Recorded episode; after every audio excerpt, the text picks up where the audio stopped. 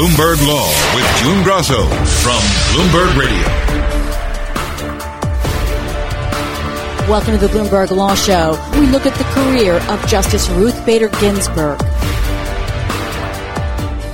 Supreme Court Justice Ruth Bader Ginsburg was remembered at the court she served on for 27 years for her brilliance and vision. Chief Justice John Roberts called Ginsburg a rock star who found her stage in our courtroom.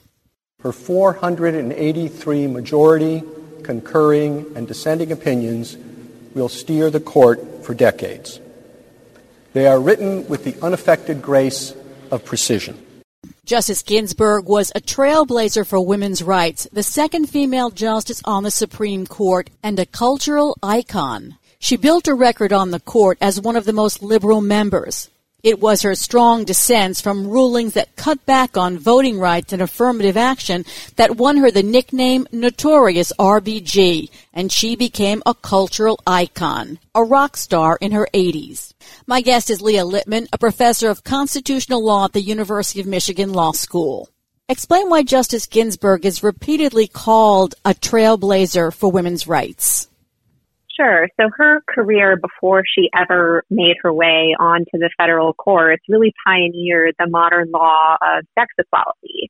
As a litigator, she advanced theories that the Constitution prohibited the government from discriminating on the basis of sex. And it was in cases that she argued or briefed that the court first endorsed that very proposition. In two early cases, she got the court to agree that the Constitution prohibits discrimination on the basis of sex, where laws actually disadvantaged men.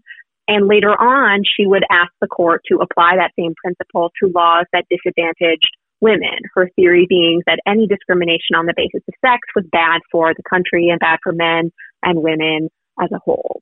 In later cases, she also laid out a theory of reproductive justice under which women should have control of their reproductive lives. But as with her pioneering work on sex equality, she first advanced that theory in cases where the government sought to prevent women from having children, either through eugenics, forcible sterilization laws, or laws that required women, in order to continue on in their jobs, to have an abortion. And so she was a very savvy litigator and lawyerly strategist before she ever got to the court.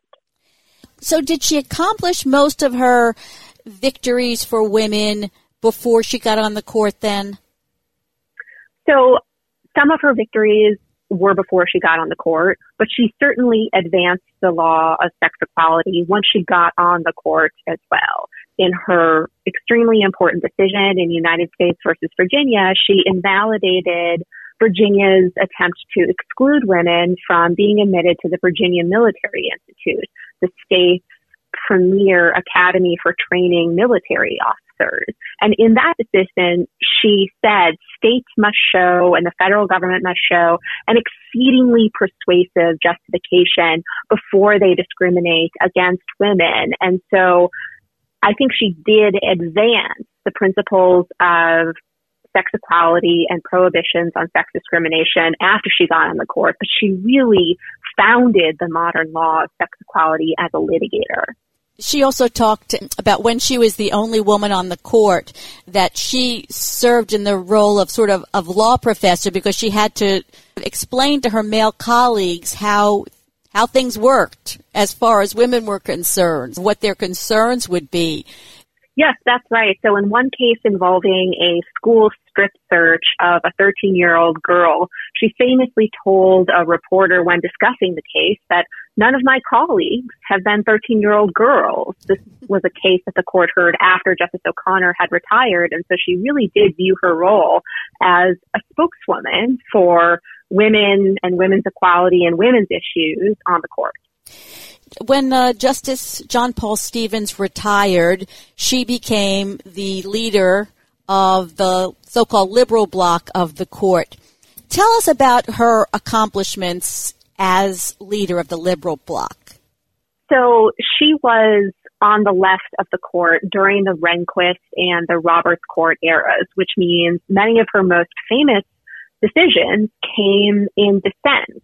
So as the leader of the liberal bloc of the court, she authored the dissent in Shelby County versus Holder, in which the court, the conservative majority, invalidated the crown jewel of the civil rights movement, the preclearance regime of the Voting Rights Act. And it was in that decision that she famously said that the court, in invalidating the Voting Rights Act on the ground that black voting had increased since the passage of the Voting Rights Act was like throwing out your umbrella in a rainstorm because you're not getting wet. And it was that line and that dissent that really launched the notorious RBG meme in popular culture. She also had famous dissents in Gonzales versus Carhart, where the court upheld the federal partial birth abortion act.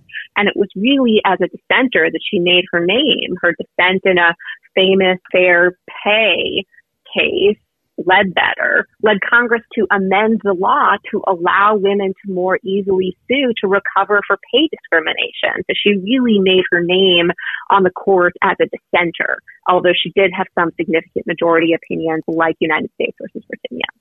It seems from the statements that many of the justices have made that she had friendships with many of her colleagues. I think that the justices try to get along with one another, and I think Justice Ginsburg, in particular, really prided herself on a kind of professionalism where she could disagree with her colleagues but still maintain cordial relationships with them. In the last few years, when the justices were leaving the bench, it would be Justice Thomas who would help her walk off the bench and extend his arm to her, and she had warm relationships with several of her colleagues, um, as the statements make clear, as you know.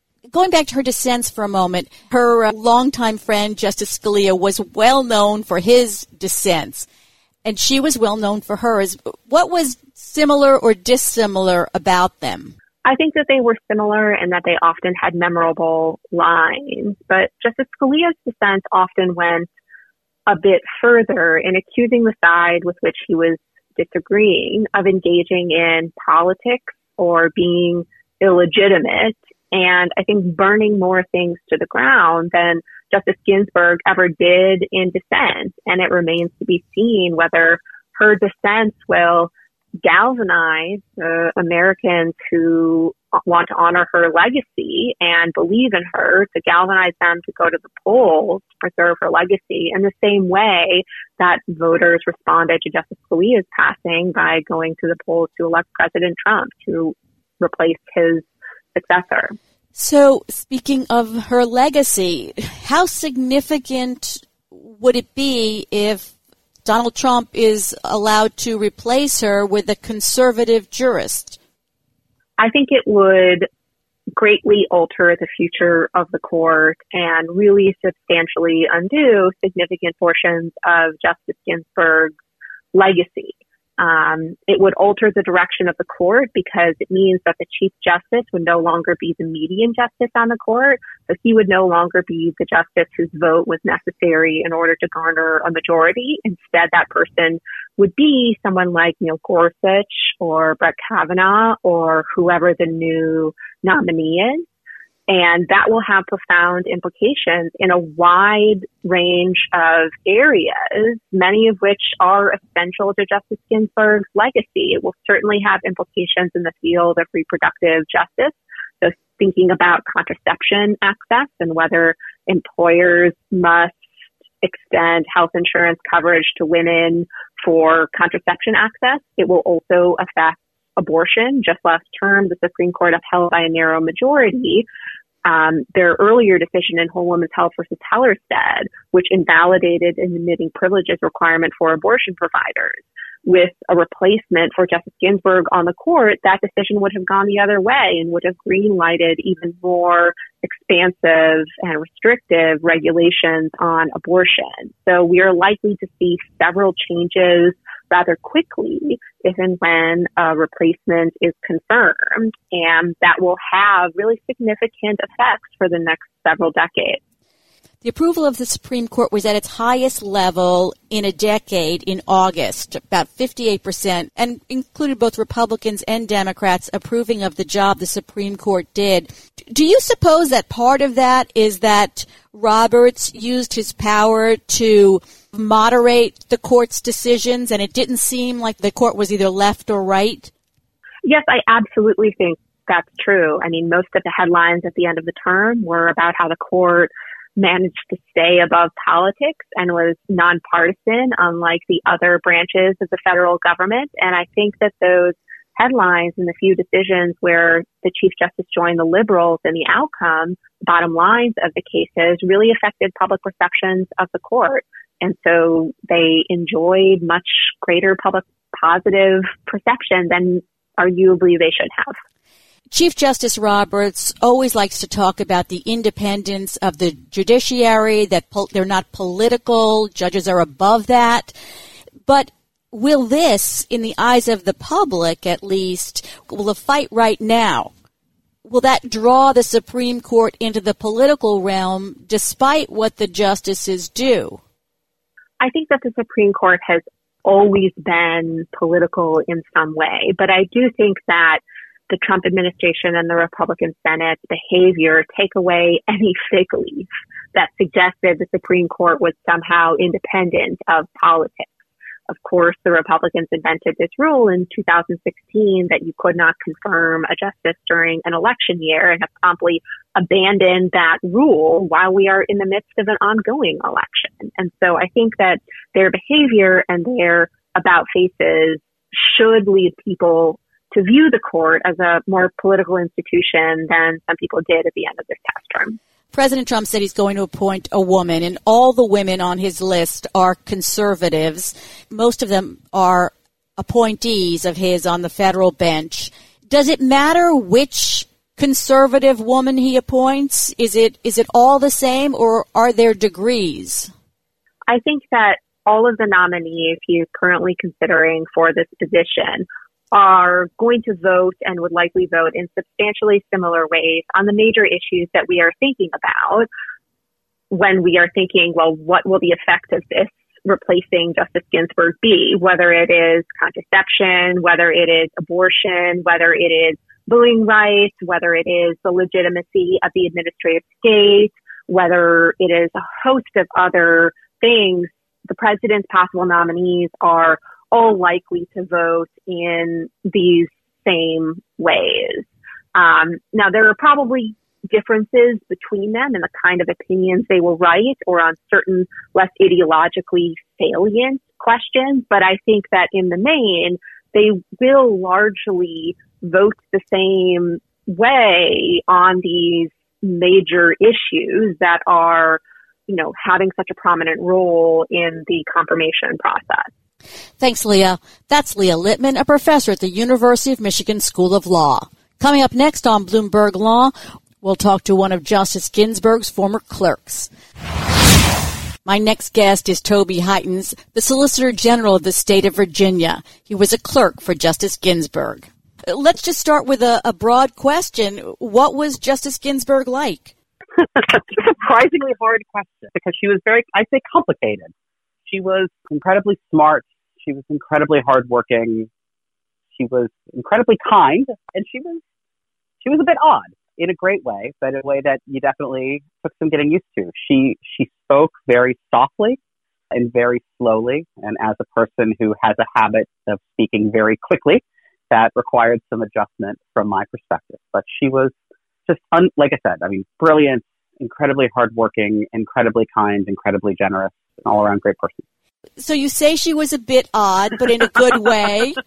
what do you mean? Sort of, I think a lot of things that people have have mentioned about her, despite having a huge personality and a huge footprint on the law and on broader culture, uh, she spoke extremely softly. Her voice was often extremely soft and, and extremely deliberately. Despite being a, a, great lover of the opera uh, and a person who obviously was, was an amazing dresser and spent a bunch of time her own look.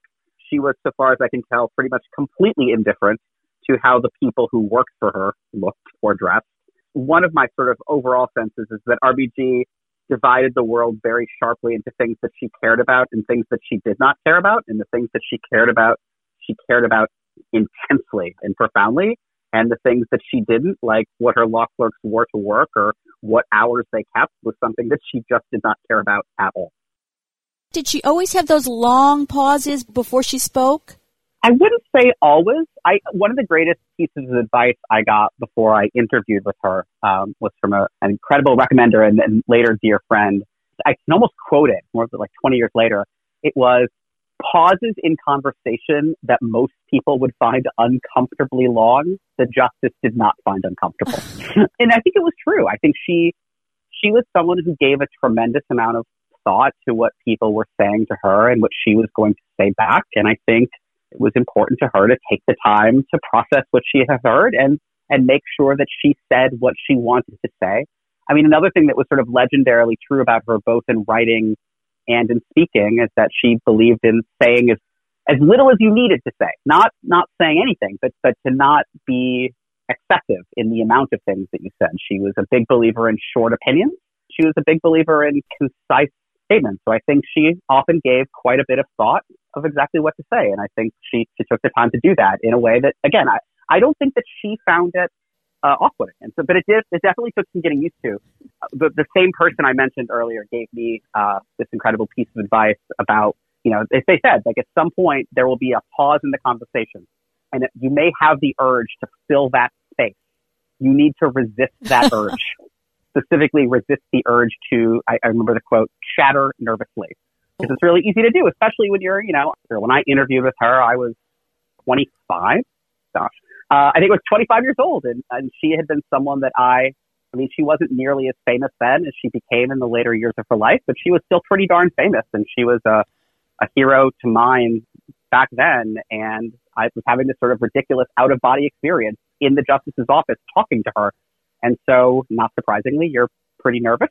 Uh, and so when you're nervous, at least if you're me, you talk faster and you have fewer pauses and they're like, that's going to be going on and you really, really, really need to not do that. so. What was the atmosphere like in her chambers for the clerks? She was a hard worker. Did you guys have to work extra hard? Did she take your views into consideration? Yeah, absolutely. She was she was definitely a hard worker. One of the things I remember learning, uh, though, is that she worked very distinctive hours. The justice was a night owl, uh, and I am not. And so, you know, she would she would come in late and she would leave late. I think one of the things that was so amazing about her, and it's, it's all the more striking to me, you know, with the benefit of years of hindsight, is that she really didn't have a whole lot of rules. You know, some federal judges have lots and lots and lots of rules about what their law clerks need to do or what they need to wear or when they need to be in the office. I think in RBG's uh, perspective, none of that particularly mattered as long as they were available when she needed them and as long as they did the work that she needed them to do. She sort of for a person who was herself a very fastidious dresser, who obviously took great consideration into, into what she wore, she was, as far as I could tell, almost completely indifferent to what her look looks wore, and had had no chambers rules about that, other than when, of course, if you were in the courtroom, you were required to be wearing appropriate attire to go into the courtroom. But uh, other than that, she really just did not care what her law clerks wore to work. And by and large, she didn't care when her law clerks did their work or whether they or where they did their work. Um, as long as she could reach you when she wanted to. Um, I mean, like I said, she herself kept somewhat unusual hours, uh, and so as a result, I think she didn't necessarily have very strong views about the hours uh, that people would keep. You know, I, I had the tremendous privilege of, of, clerking for the justice when her husband Marty was still alive, um, and so a lot of the chambers socializing, of which there was a fair amount, either included Marty as a direct participant or as an indirect participant. So whenever it was someone's birthday, for example, uh, the law clerks, the justices, the, the secretaries, the chamber's aide, um, we would all go into her office and sit around a table and drink tea and eat a cake that Marty had made. Um, you know, because Marty was a legendarily great and generous cook, and so I probably had six different cakes cooked by Marty Ginsburg sitting around the justice's table in her office. Um, one of the incredibly special things, they also had us over to dinner in their apartment in the Watergate, and Marty cooked, you know, everything, and it was everything you've ever heard about Martin Ginsburg, the, the amazing chef. So they were incredibly, incredibly kind and incredibly warm and incredibly welcoming. They and and everything people have said, you know, I only saw a, a period of it, but everything I've ever heard people say about their marriage was absolutely true to what I saw. They had a just incredible relationship that has been uh, a real inspiration, I know, for me and for lots of other people about um, both how they obviously, obviously cared about each other. You know, the justice was, the justice was often a pretty reserved person, um, but she was not that way around Marty. I mean, she she came alive um, in, in, terms of demeanor, in terms of expression, in terms of just visible happiness whenever Marty was around. It was just it was incredible. She seems, as you said, reserved, and yet she was obviously her husband. And Justice Scalia, whom she was great friends with, were these gregarious types. Was it opposites attracting, or did she have that sense of humor that came out not in public, but when you know you were in private? I think it might be a little bit of those two. She she definitely did tell a good, a good joke from time to time, so that was certainly true. I also do think, you know, I really always have thought that the one of the Rosetta Stones about her personality was the statement she made a number of times uh, that if she had been able to be anything in the world she would have liked, she would want to be a great opera diva. Um, you know, I think she was herself perhaps a, a fairly reserved and, and maybe even shy person who nonetheless had a tremendous affection for larger than life things and larger than life personalities. And I think, you know, I, I think I think that the line you draw between Marty's personality and Justice Scalia's personality is a good one. I think she she herself was a fairly quiet, reserved person who who very clearly loved big personalities. I, I think she said this a number of times about Justice Scalia that one of the reasons that they were such good friends is that he made her laugh. Um, and she appreciated someone who made her laugh. I've been reading the different justices' remarks, and so many of them on both sides of the aisle said that she was a dear friend. And Justice Souter said, I loved her to pieces. You know, you don't think of Justice Souter saying something like that. What was her role? Was she a unifier at the court? You know, I, I don't have a great sense of that. Um, but I do, I, that was my sense as well. Um, my understanding uh, is that the late Chief Justice Rehnquist was also extraordinarily fond of her um, uh, before his death. And so, you know, I, it's a great question. I, I do think, I think she was a person who worked very hard and took her job and her craft incredibly seriously. And I think people tend to respect that. Um, I think that she, you know, she also wrote, it's interesting what, what happened later in her career when she became most famous for some, you know, incredibly powerful and important dissents, she was somebody who, especially early in her career, was very reticent about writing separate opinions just for herself. In fact, she wrote an entire law review article about it, about the fact that she did not tend to write a lot of concurrences and did not tend to write a lot of solo defense just for her. I think she had a very team based view of the law and of her job. Um, and I think she worked very hard. Um, you know, again, she, she was legendarily great friends with Justice Scalia, but I would say even in her most biting and powerful and impassioned dissents, she was very careful in terms of, I would say, tone um, and language that she used. Uh, she was she could be very very critical of positions, but I guess in my experience with her, both uh, knowing her and but also through her opinions, she was, I think, often always very careful to criticize positions, not people. And I think people probably noticed that about her um, and appreciated that about her. So, I, you know, it's a, it's a great question. It is striking to read some of those uh, statements. And obviously, whenever uh, a justice passes, there there are statements like or or retires. There are statements like that. But I, and, you know, obviously she was very special to me, so I may be inclined to think this, but. There, there did seem to be something different about some of these, and I, I completely agree. Justice Souter's was it's, I think it's the shortest one, but it is just incredibly poignant, especially coming from, you know, a person who himself is often viewed as quite reticent. She had so many clerks, and a lot of them kept in touch with her. Did you keep in touch with her uh, over the years? I, I, kept in touch with her some. Um, you know, probably less than some, more than others. Maybe is the right answer. I guess. Um, I kept in touch with her somewhat. You know, I, every significant job uh, change I made after working with her. I, ha- I believe I had a conversation with the justice about, um, both giving her a heads up that someone might actually call her for a reference, although I'm not sure anyone actually did. Um, oh, oh, and just to let her know, um, you know, I think the last of those conversations I had with her was shortly before uh, I got my current job um, with the Attorney General of Virginia, and she was she was very very supportive and very excited. Um, so I, I certainly touched base with her that way. Um, Um, you know, we saw her usually mostly at, at reunions, but occasionally other than that. So, so I would say some, more than some, less than others. and you said earlier that she she liked larger than life figures, and it seems like she really embraced the notorious RBG idea. And, you know, she had celebrities coming to her chambers, and it seems like she really liked it. That, that's my sense too. I, I certainly never asked her directly about it, but everything I'd ever seen suggests that she got a bit of a kick out of it. I mean, I, I imagine it must have been a very strange experience to be in your.